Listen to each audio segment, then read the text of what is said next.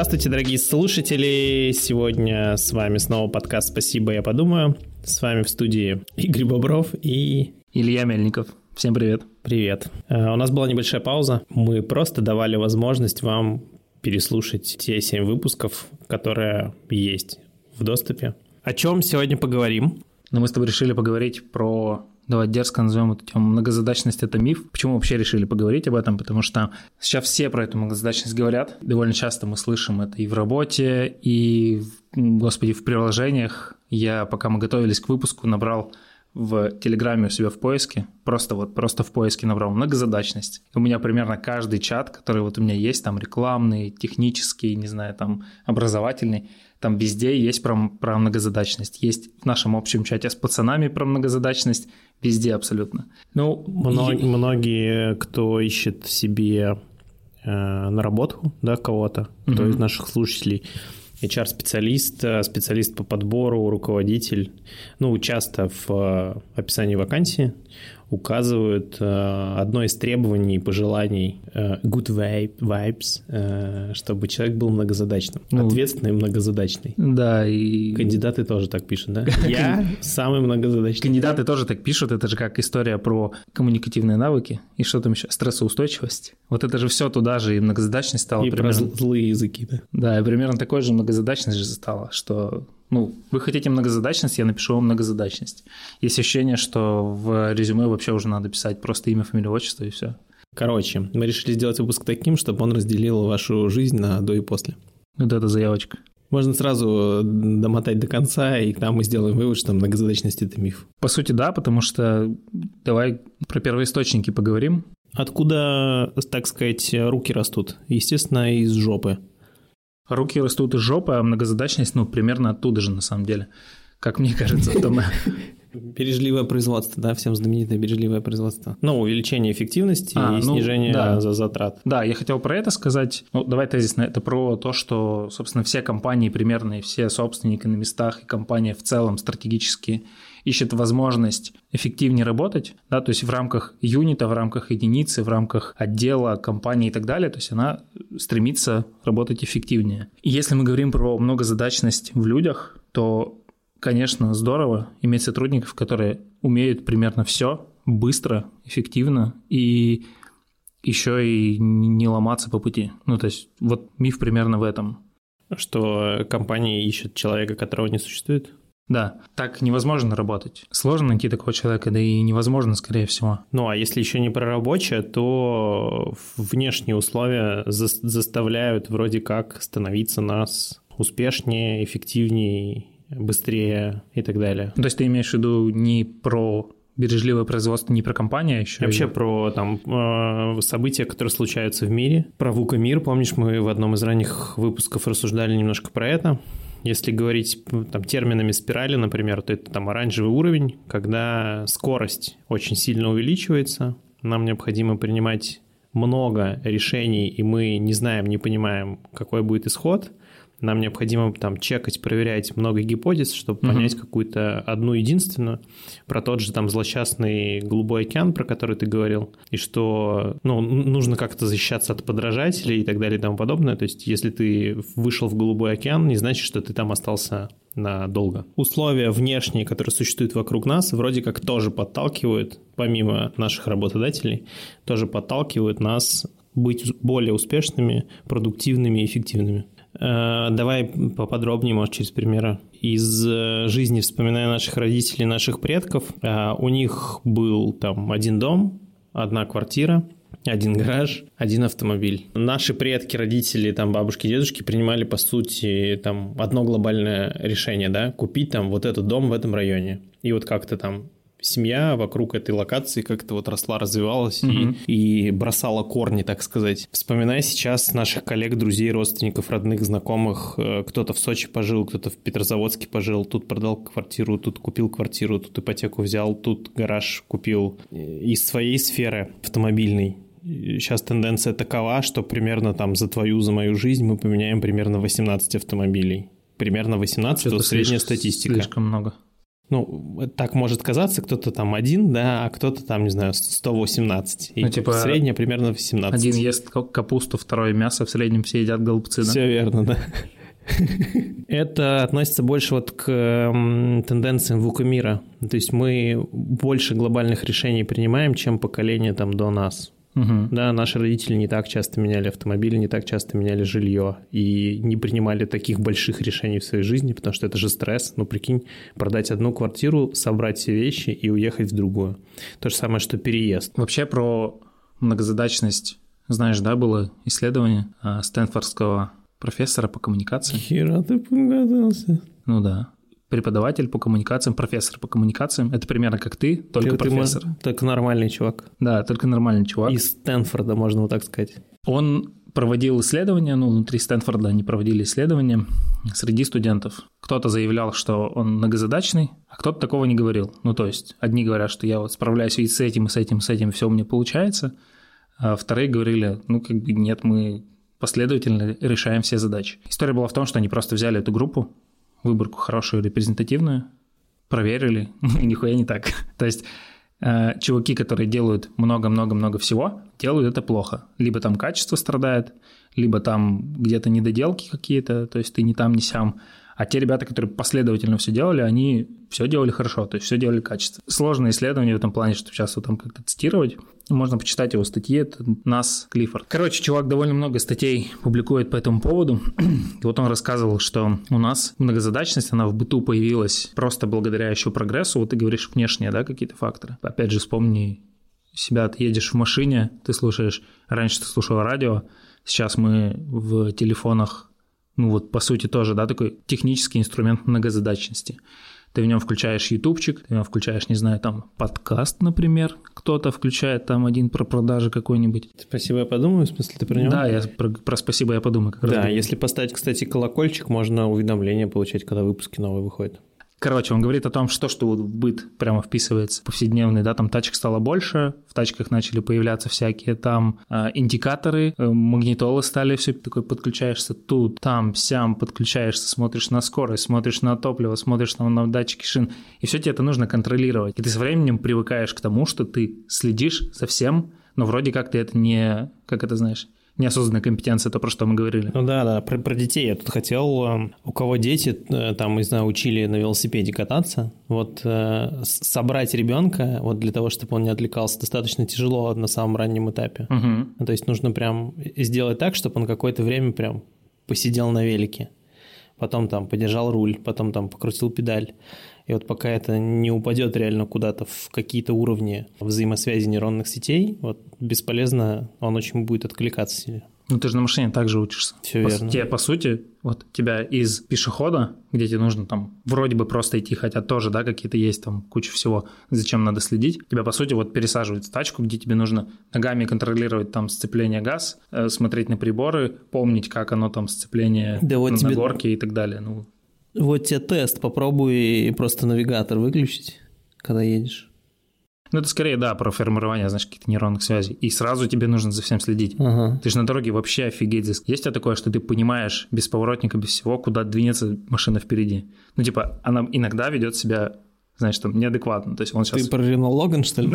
Про Renault, про Renault Logan, про Шкоду Фабию, про Mazda, про BMW-шников. Знаешь, да, шутку, на, на Авито продается поворотник от э, BMW X5. И написано, ни разу не включался. Это тоже все про многозадачность. Я просто к тому веду пример, что у нас вот эта история про многозадачность, она везде, но это ведет к чему? К тому, что это тупо расфокус. Все верно. Ну, вы- вывод того же самого профессора, он к тому, что у тебя нигде нет фокуса. Из этого узкого примера, который ты сейчас приводишь по поводу автомобиля и прослушивания или просматривания чего-нибудь, а, ты же себя ловил на мысли, если, например, ты слушал какой-то подкаст или аудиокнигу, ты едешь, едешь, едешь, и в какой-то момент понимаешь, что последнюю главу ты не слышал. Да, да. Ты запускаешь заново эту главу и понимаешь, что ты ее слышал. У тебя мозг снова вырубается, и ты снова что-то пропускаешь, ты снова включаешь, снова как будто бы слышал какие-то знакомые слова, произносит, да, там что-то автор. И вот э, эта дичь происходит на протяжении всего пути. Ты не можешь прям сосредоточиться. Я себя прям зад- задрачивал, чтобы понимать, что я слушаю в аудиокнигах.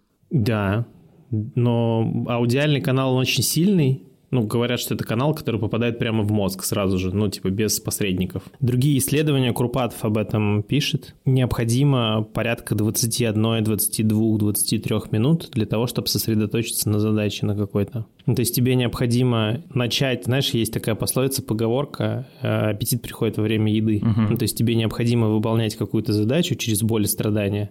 Это про тот же психологический разгон, помнишь, по поводу исходящих холодных звонков. Угу.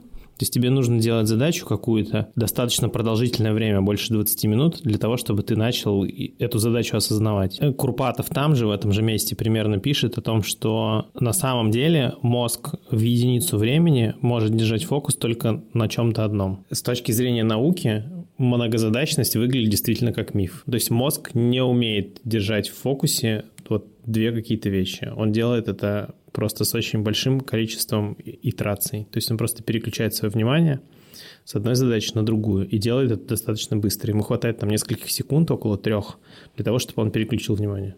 Тебе тоже хватает около трех секунд, кстати.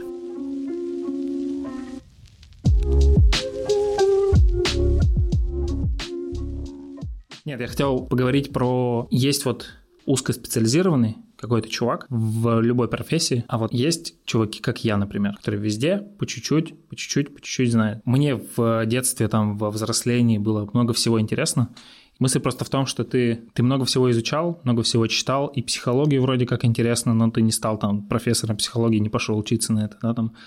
И немножечко борьбой позанимался, но вроде как чемпионом борьбы не стал. И я вот в музыкалку ходил на гитаре и на балалайке играл, и там фортепиано. В итоге ни одного диплома из этого нет. Все, что было интересно, ты везде, везде, везде хапаешь, но ты не стал узкопрофильным там балалайшником, например. Так вот, мы периодически говорим о том, что есть какой-то извечный спор, и это вот один из извечных споров, как будто бы, кем быть круче, потратить время на то, чтобы вот прямо долбить в одну точку, в узкую специализацию и продавать себя потом дорого за это, или быть таким чуваком широкого профиля, ну, вроде как везде по чуть-чуть, потому что ты тупо не успеешь везде раскачаться, но есть у этого и, и плюсы, и минусы, да, там ты можешь вроде как и беседу поддержать на разные темы, но это все, видимо, все плюсы. Но видишь, смотря какая задача. Опять же, это про внешние условия. То есть э, тебе много откуда сейчас говорят про комфортную жизнь. Тебе не нужно быть экспертом в какой-то отрасли, ты в большинстве случаев пользователь правильно? Угу. Ну, то есть ты поиграл на балалайке, понял, ну, прикольно, да, ты, ты что-то можешь там сделать, там, бой, аккорды, еще что-то. А, не знаю, есть на балалайке аккорды? Наверняка есть. То же самое же, да? Угу. Только там четыре струны, да? И, ну, три и четыре, да. А на гуслях сможешь залобать? А когда на гуслях играют какую-то песню меланхоличную, это грусли? В общем, это про уровень комфорта, да, тебя много откуда откуда говорят, типа живи по кайфу. Ну, в какой-то степени это нормальное мировоззрение и парадигма жизни, да, ты делаешь, что тебе кайфово, тебе кайфово читать книжки по психологии, читай. Тебе кайфово получить диплом по психологии, получай. Тебе кайфово на гуслях играть, играй на гуслях. Не обязательно быть гусленным экспертом, да, и непонятно вообще, пригодится тебе там это в жизни или не пригодится когда с одной стороны. Ну, мы говорили с тобой про то, что ты не знаешь, какие компетенции пригодятся. У меня примерно такая же история была, что я такой, а вот это поизучаю, а вот это поизучаю, блин, а вот это еще вроде как интересно, и ты такой, ну когда-нибудь, когда-нибудь меня что-нибудь да зацепит. Да, но жизненная практика, это знаешь, как э, теория и практика не отличаются только в теории, да, есть многие тренеры, которые приходят и говорят, делай так, но к тебе приходят продавцы и говорят, блин, я делаю по-другому, есть результат. Ну, типа, я ору на своих клиентов, да, я ставлю их на место, и я нормально продаю. Вполне себе рабочая схема. Ну, с точки зрения там управления или с точки зрения каких-то подходов, нет такого, что работает только вот это. Если у тебя есть какая-то ну, то есть есть же скелет в любом деле там, то дальше ты просто делаешь это ответвление, адаптируешь это. Это нормальная история. Ну так и вот, и практика жизни подсказывает, что узконаправленные специалисты, они как раз-таки более востребованы. Да, и более высоко, высокооплачиваемые. Это мой пример. Э, ну, в смысле, не я такой более высокооплачиваемый. Я когда работал в продаже станков э, деревообрабатывающих, мы работали с э, немцами, там, с австрийцами, не знаю, там, с э, еще какими-то чуваками. Там был специалист, технический директор, который выглядел просто как дядька, ну типа просто дядька. Но когда он начинал там, знаешь, на четыре языка он знал, он на техническом немецком разговаривал. При этом он по-русски матерился сильно хорошо. Угу. Прям супер простой дядька. Угу. Но просто потому, что он узкоспециализированный, его немцы так уважали, когда он просто, знаешь, там такие штуки выдавал. Он просто настолько задрачивал эту тему, но он знал там конкретно устройство там одного или там двух там станков. Угу. И супер бабок получал за это. Когда он приезжал на какой-то завод, знаешь, там надевал очки, которые с камерой от немецкого завода присланы. С камерой он залазил под станок и с немцами по-немецки говорил, и они в моменте диагностировали. Просто все в ахуе были от того, что происходит. Скорее у нас такое ответвление по поводу, куда выливается эта многозадачность, и, собственно, почему она появляется, в том числе, там, да, там, если подводить какую-то черту, да, там, под внешними факторами говорили про них, то это технологии, по сути, да, нас э, к этому ведут. Ну, у каждого из нас там в кармане лежит эта техноштучка, которая нас просто ведет к этому мультитаскингу под влиянием внешних каких-то историй еще в этом поддаемся, кроме технологий, там, не знаю, инфлюенсеры нам говорят о том, что беги быстрее, там дальше прыгай и так далее. Вот. И все это приводит к тому, что мы, по сути, расфокусируемся и не можем сосредоточиться на том, что нам действительно важно иногда. И семье надо внимание уделить, и работа капец как важна, а на работе еще и вот это, и вот это, и вот это, и повышение хочется, и там еще что-то. И, короче говоря, вот этот расфокус, он ведет к какой-то пиздоте, честно говоря. Вот такой вот вывод. Но он ведет к выгоранию, сравнению себя с э, картинкой, когда продавали тебе многозадачность, да? Там же картинка была какая-то успешного успеха. Получается, реальность расходится с этой картинкой, и происходит жесткое негодование по поводу собственной жизни. Тот случай, когда ты видишь руководителя, который разбирается и в маркетинге, и в управлении, и бухгалтерию может сделать, и, не знаю, там, в волейбол хорошо играет, и еще там квартиру может какую-нибудь дорогую купить. Ну, вот у меня нет таких примеров, конечно, но... И еще сам ремонт не сделать, и Сам- лепнину залепить. Да, и сам ремонт сделает, еще машины разные может купить. Ну, примеров у меня таких нет, но наверняка такие есть. Но у меня тоже такого примера нет, не знаю такого человека. Вывод этой части, он примерно вот такой. Расфокус – это плохо. Не расфокусируйтесь. Да, и давай, наверное, про первый блок.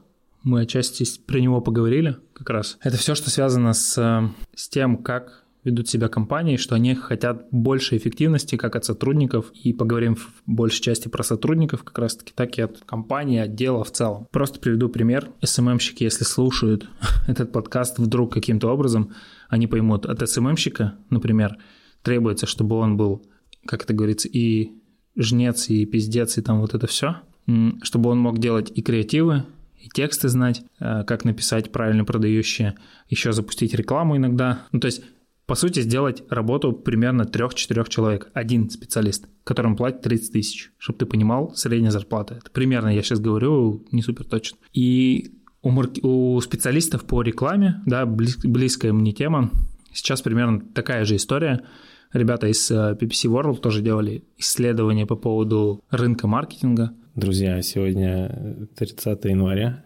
Мы имеем одного Илью, который очень плотно подготовился к выпуску. Они пришли, я сейчас цифры дословно не буду вспоминать, но история просто в том, что основной вывод. Спецам приходится работать больше, знать больше, то есть, грубо говоря, рынок требует, клиенты требуют, и работодатели, соответственно, требуют. То есть, ребята между молотом и наковальней, когда тебе нужно просто больше емкости обладать. Обладать больше емкостью того, что ты знаешь, то, зачем тебе приходится следить. Потому что ну, сейчас рекламный рынок, он поменялся, да, там, гру- грубо говоря, спецам ну- нужно знать, как работают эти инструменты, а еще как работают инструменты, которые влияют на эти инструменты, а еще что про них говорят специалисты на рынке, потому что клиенты приходят и аргументируют мнением специалистов, ну, это ведет к выгоранию спецов. Фактически. Ну, я, аналогичный пример... я э, таких спецов знаю, да. Аналогичный пример, который ты приводишь с э, СММщиками, вот тебе еще один. Это специалисты по выкупу автомобилей. Вот там примерно тоже, знаешь, неведомый зверь, который умеет делать диагностику, ну, по-хорошему, умеет делать диагностику, умеет переводить э, технический язык на язык клиента, шарит в автомобильном рынке, умеет э, тестировать э, автомобили, умеет коммуницировать с клиентами и при этом знает еще рынок продаж. Потому что платят пацанам, когда процесс случился. То есть не просто они выкупили автомобиль, да, они еще его продали с какой-то маржой. Ну да, это понятная история, и компаниям, компаниям и предпринимателям на местах, ну, безусловно, выгодно, наверное, в рамках одного специалиста держать эти компетенции, ну, типа напихивать в него кучу-кучу-кучу всего. Ну, если он выгорит, поменяем на другого.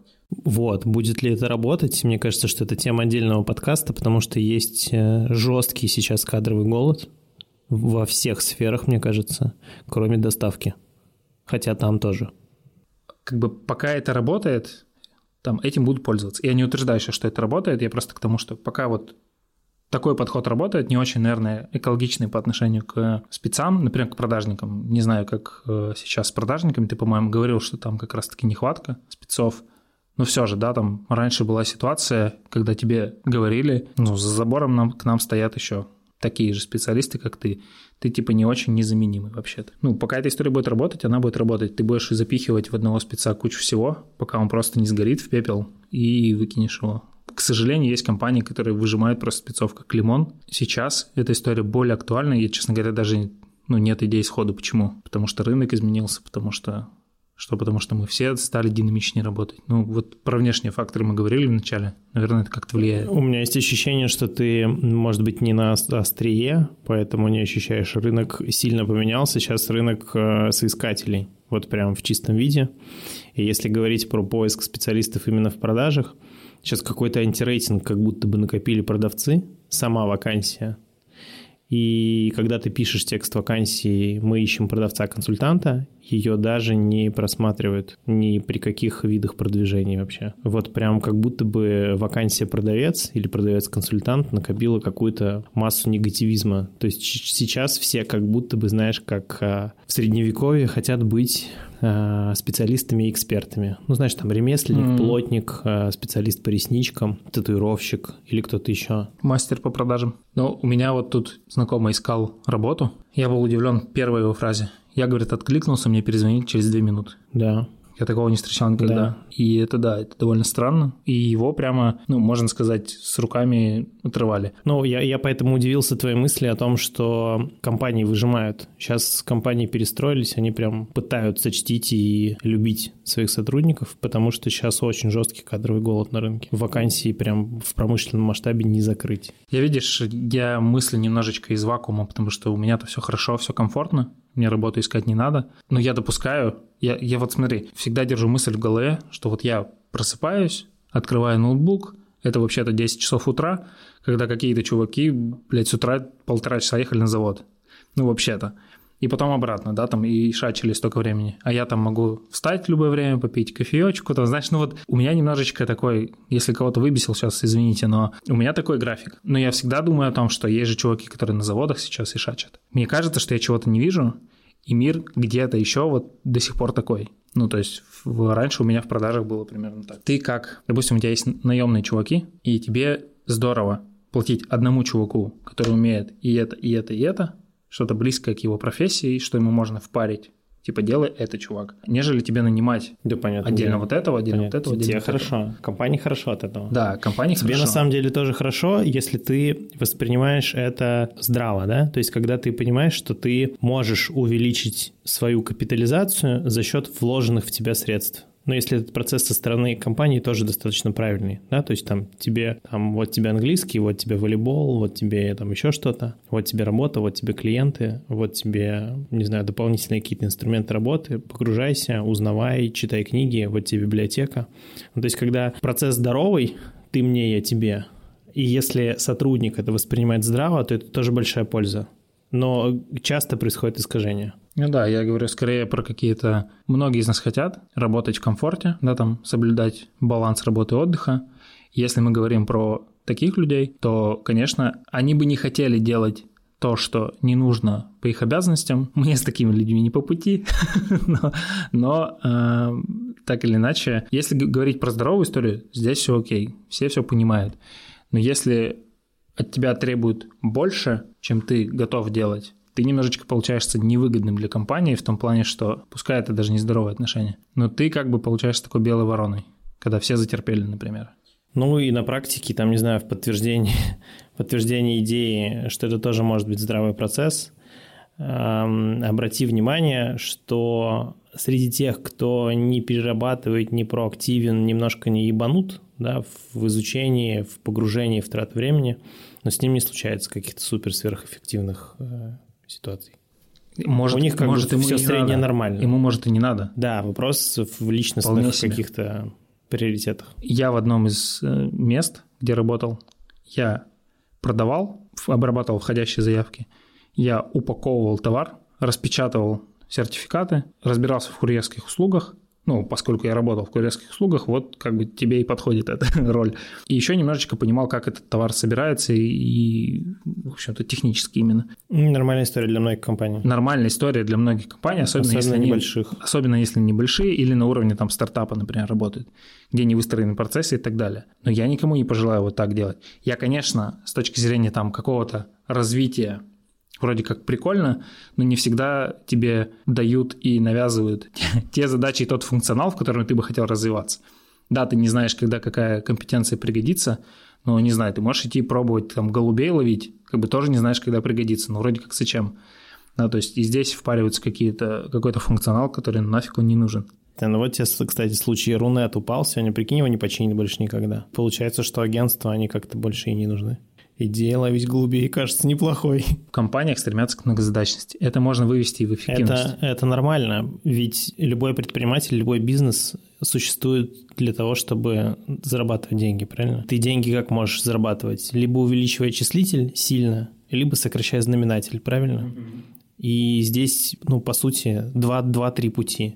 Ты либо сильно увеличиваешь валовую прибыль, правильно? Как приток денег за счет увеличения клиентов, увеличения среднего чека, увеличения количества операций, там, дополнительных продуктов, упаковок и всего прочего. Либо снижаешь расходы, правильно?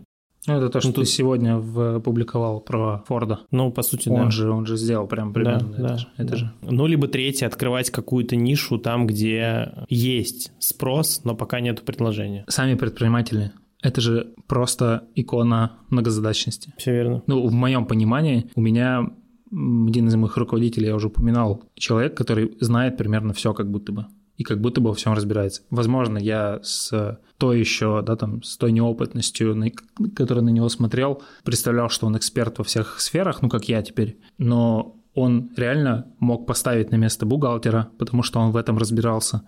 Он мог поставить на место менеджера, который ему впаривает ЭДО, потому что он тоже в этом разбирался. Он всех логистов ставил на место. То есть он везде, где не разговаривал, не то, что он, знаешь, очень харизматичный, он просто аргументами так, как это работает, он говорит, работает это вот так. Ну, скорее всего, потому что когда затевалась эта компания, в стартапе находилась в раннем да, потому что ему надо просто было руками все сам сделал, да. Конечно. Эти люди часто лезут даже в те темы, которые, может быть, там даже не близко, не хочется и так далее. Но это вот про, про многозадачность вообще в прямом ее проявлении. И пытаются наклеивать э, это клише, да, вот этот макет на других людей. Ну и, наверное, здесь стоит приземлиться в разрезах компании, в разрезах вопросов э, про многозадачность прямо к нам, к продавцам. Я вот сегодня, когда мы, мы с тобой обсудили тему, я сегодня работая, рефлексировал по этому поводу. Я вот во время продажи что делаю? По сути, многозадачу. Изучаю сайт клиента, пока идет гудок, примерно пытаясь разобраться, чем он занимается. Окей, мы даже берем время на подготовку, это все равно происходит. То есть мы примерно понимаем, что он продает, мы примерно вспоминаем всех клиентов, которые у нас такие есть. Мы клиента квалифицируем, приветствуем вот это все, причем постараемся еще поддерживать там, не знаю, hey. да, эмоциональный какой-то настрой. Вспоминаем все наши практики, чему нас учили книги, там, тренера и так далее. При этом разговариваем с клиентом, пытаемся не потерять нити разговора, управлять беседой, да, ну, ну, короче, куча всего происходит, а еще в это время записывать, примерно понимать, а что нам обязательно спросить, а что нам не обязательно спросить по чек-листу, и куча же всего происходит в, моменте этого. То есть это вот тоже, по сути, олицетворение такой многозадачности. Да, и пытаясь купить эту идею, которую тебе пытаются навешать там компании внешний мир, может же происходить то же самое, что происходит с тобой в автомобиле, когда ты слушаешь аудиокнигу. Когда ты слушаешь клиента, но ты его не слышишь потому mm-hmm. что ты записываешь, а, работаешь в CRM-системе одновременно, смотришь его сайт, пытаешься вспомнить типологию вопросов, которые тебе рассказывали бизнес-тренеры. Может случиться такой процесс, что ты ну, просто вырубит, знаешь, как цыгане, да? Что делают да, цыгане? Да, да, перегружают психику. Они просто перегружают канал восприятия информации, и ты все, типа тебя нету. Я удивляюсь вот этим менеджерам, которые во время звонка клиенту сидят в WhatsApp, переписываются с друзьями или играют в кубики. Я, я просто такой, ну как, ну это суперсила. Ну, видимо, сверхспособность. Ну, или они просто слушают возражения и говорят, угу.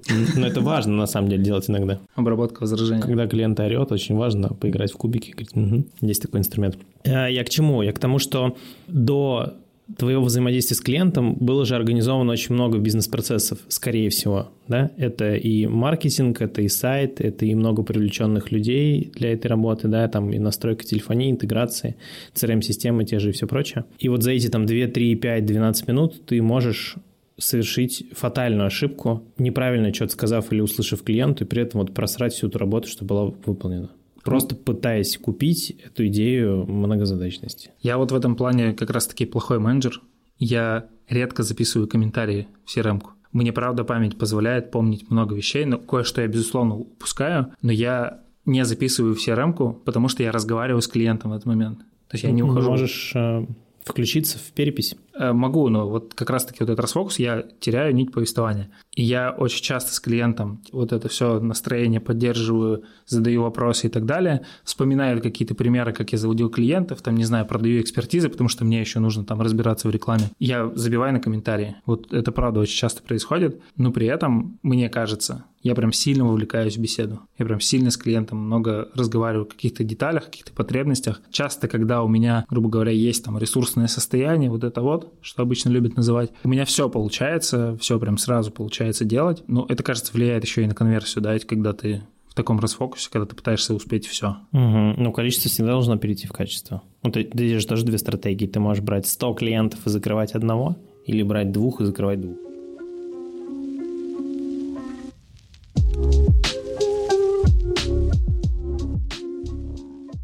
Дорогие слушатели, надеемся, что сегодняшний выпуск э, развенчал миф о многозадачности. Друзья, мы поговорили о многозадачности и, надеюсь, посеяли зерна сомнения в головы тех, кто верил, что многозадачность – это круто. Мы поговорили про то, что, на наш взгляд, влияет на вот этот тренд многозадачности, это и внешние факторы, и технологии, ваши любимые блогеры. Мы поговорили еще про то, как внутри компаний это может быть устроено. Это не всегда и не везде так, и мы не истина в последней инстанции. Но это то, с чем сталкивался я, например, то, что мы с Игорем обсуждали, то, как это вот, собственно, может быть устроено в компаниях. Все стремятся сделать эффективность, но эффективность должна быть все-таки здоровой какой-то. Здоровой, да, не, не просто не выжигать сотрудников. И так ну, типа добежал до финиша и умер, да? Да, и так выгорающих, потому что ну, много всего происходит в мире сейчас и без этого. Да, друзья, специальная рубрика. Нам наконец-таки начали поступать э, различные, различные сообщения по поводу обратной связи. И сегодня в выпуске мы озвучим одно из таких. И небольшой лайфхак, как попасть э, в выпуск, э, слушая у себя в автомобиле на Яндекс Музыке. Просто написать нам. На самом деле мы сделали чат-бот для вопросов в телеге. Он должен работать. Спасибо, я подумаю, чат-бот, да? Э, на да, он, он в описании будет выпуска в любом месте, где вы его слушаете. В этот бот вы пишете, и вопрос прилетает мне, я могу прям там ответить. Вот я админю этого бота. И самые прикольные вопросы мы что-то тут зачитаем. Клево будет, если вы подпишетесь, дадите отзывы, лайки, репосты и так далее. Ну, в ботах это нельзя, но все равно где-то делайте что-нибудь, потому что, ну, сколько можно. Да, и поэтому героем нашего сегодняшнего выпуска становится Алексей Мосин и его комментарий. Послушал все подкасты, интересно, круто, ваши бархатные голоса, конечно, топ. Алексей, мы благодарим тебя за обратную связь. Я тебе лично об этом написал, а Илья сейчас, естественно, скажет. Но ему я тоже переслал Да, да, скрин. Я, я помню. Вообще прикольно на самом деле, потому что спасибо, Алексей. Прикольно это все, прикольно получать обратную связь, любую. А, потому что, как кто-то кто говорил, самое страшное реакция на твой продукт – это ее отсутствие. Да, ну и чего можно же похвастаться, у нас в YouTube номер залетел. Да, у нас, кстати, последний выпуск, который про знает ли клиент, за что он платит. Необычный для нас выпуск, потому что он был в формате батла, не рассуждений. Mm-hmm. Очень живой, динамичный. Если вы не слушали, то присоединяйтесь. На ютубчике что-то резко бахнул по 100 с чем-то просмотров. Это только на ютубе. Вот, это прикольная статистика. И там, кстати, есть комментарий. Вася Пупкин, мы респектуем тебя, кстати, тоже. Благодарим да, за ты то, что... наверняка настоящий слушатель. И мы спасли тебя и твое состояние нашим подкастом, как ты там комментировал. Прикольно, поэтому пишите комменты, пишите обратную связь. Мы что-то будем править, это правда интересно прислушиваться к аудитории, поскольку ну давай немножечко откровенности. Это первый такой продукт, который мы делаем в плане формата. Ну, у тебя, наверное, все-таки больше, да, такой обучающий и шеринговой информации, когда ты делишься с кем-то знаниями. Но в таком формате нет. Мы же когда с тобой начали ну, записывать... в таком формате, угу. да, в таком формате нет. И интересно, потому что за этим стоит много часов проработки и много того, что мы не могли учитывать до записи подкаста, до этой идеи. Я думаю, мы сделаем как, наверное, бонусный выпуск, да, какой-нибудь. Ну, как мы делали подкаст? Как мы делали подкаст, да, о чем мы вообще, с чем мы сталкивались. Потому что... Начинающим ну, подкастером. Я думаю, если интересно, правда, про то, как мы в целом начали записывать, про то, с чем мы столкнулись в процессе записи, в процессе подготовки. Пишите, что вам интересно в комментах везде, на Ютубе, в ВК, в Яндексе, в Apple Podcast, Spotify. Да куча всего, блядь, где я выкладываю этот подкаст и где вы слушаете, господи, боже мой. В общем, пишите, будем рассказывать про это в бонусном выпуске.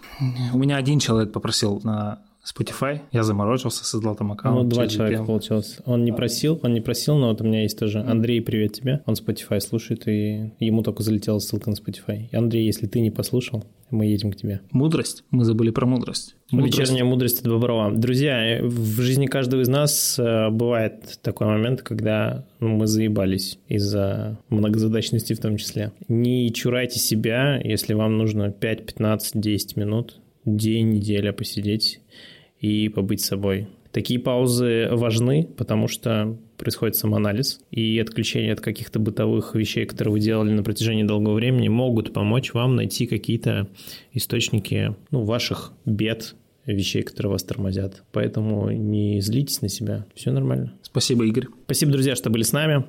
Мы завершаем сегодняшний выпуск. Вам желаем благоприятного прослушивания камчатского светлого фильтрованного пшеничного. С вами был Илья Мельников и Игорь Бобров на подкасте. Спасибо, я подумаю. Всем пока. Пока.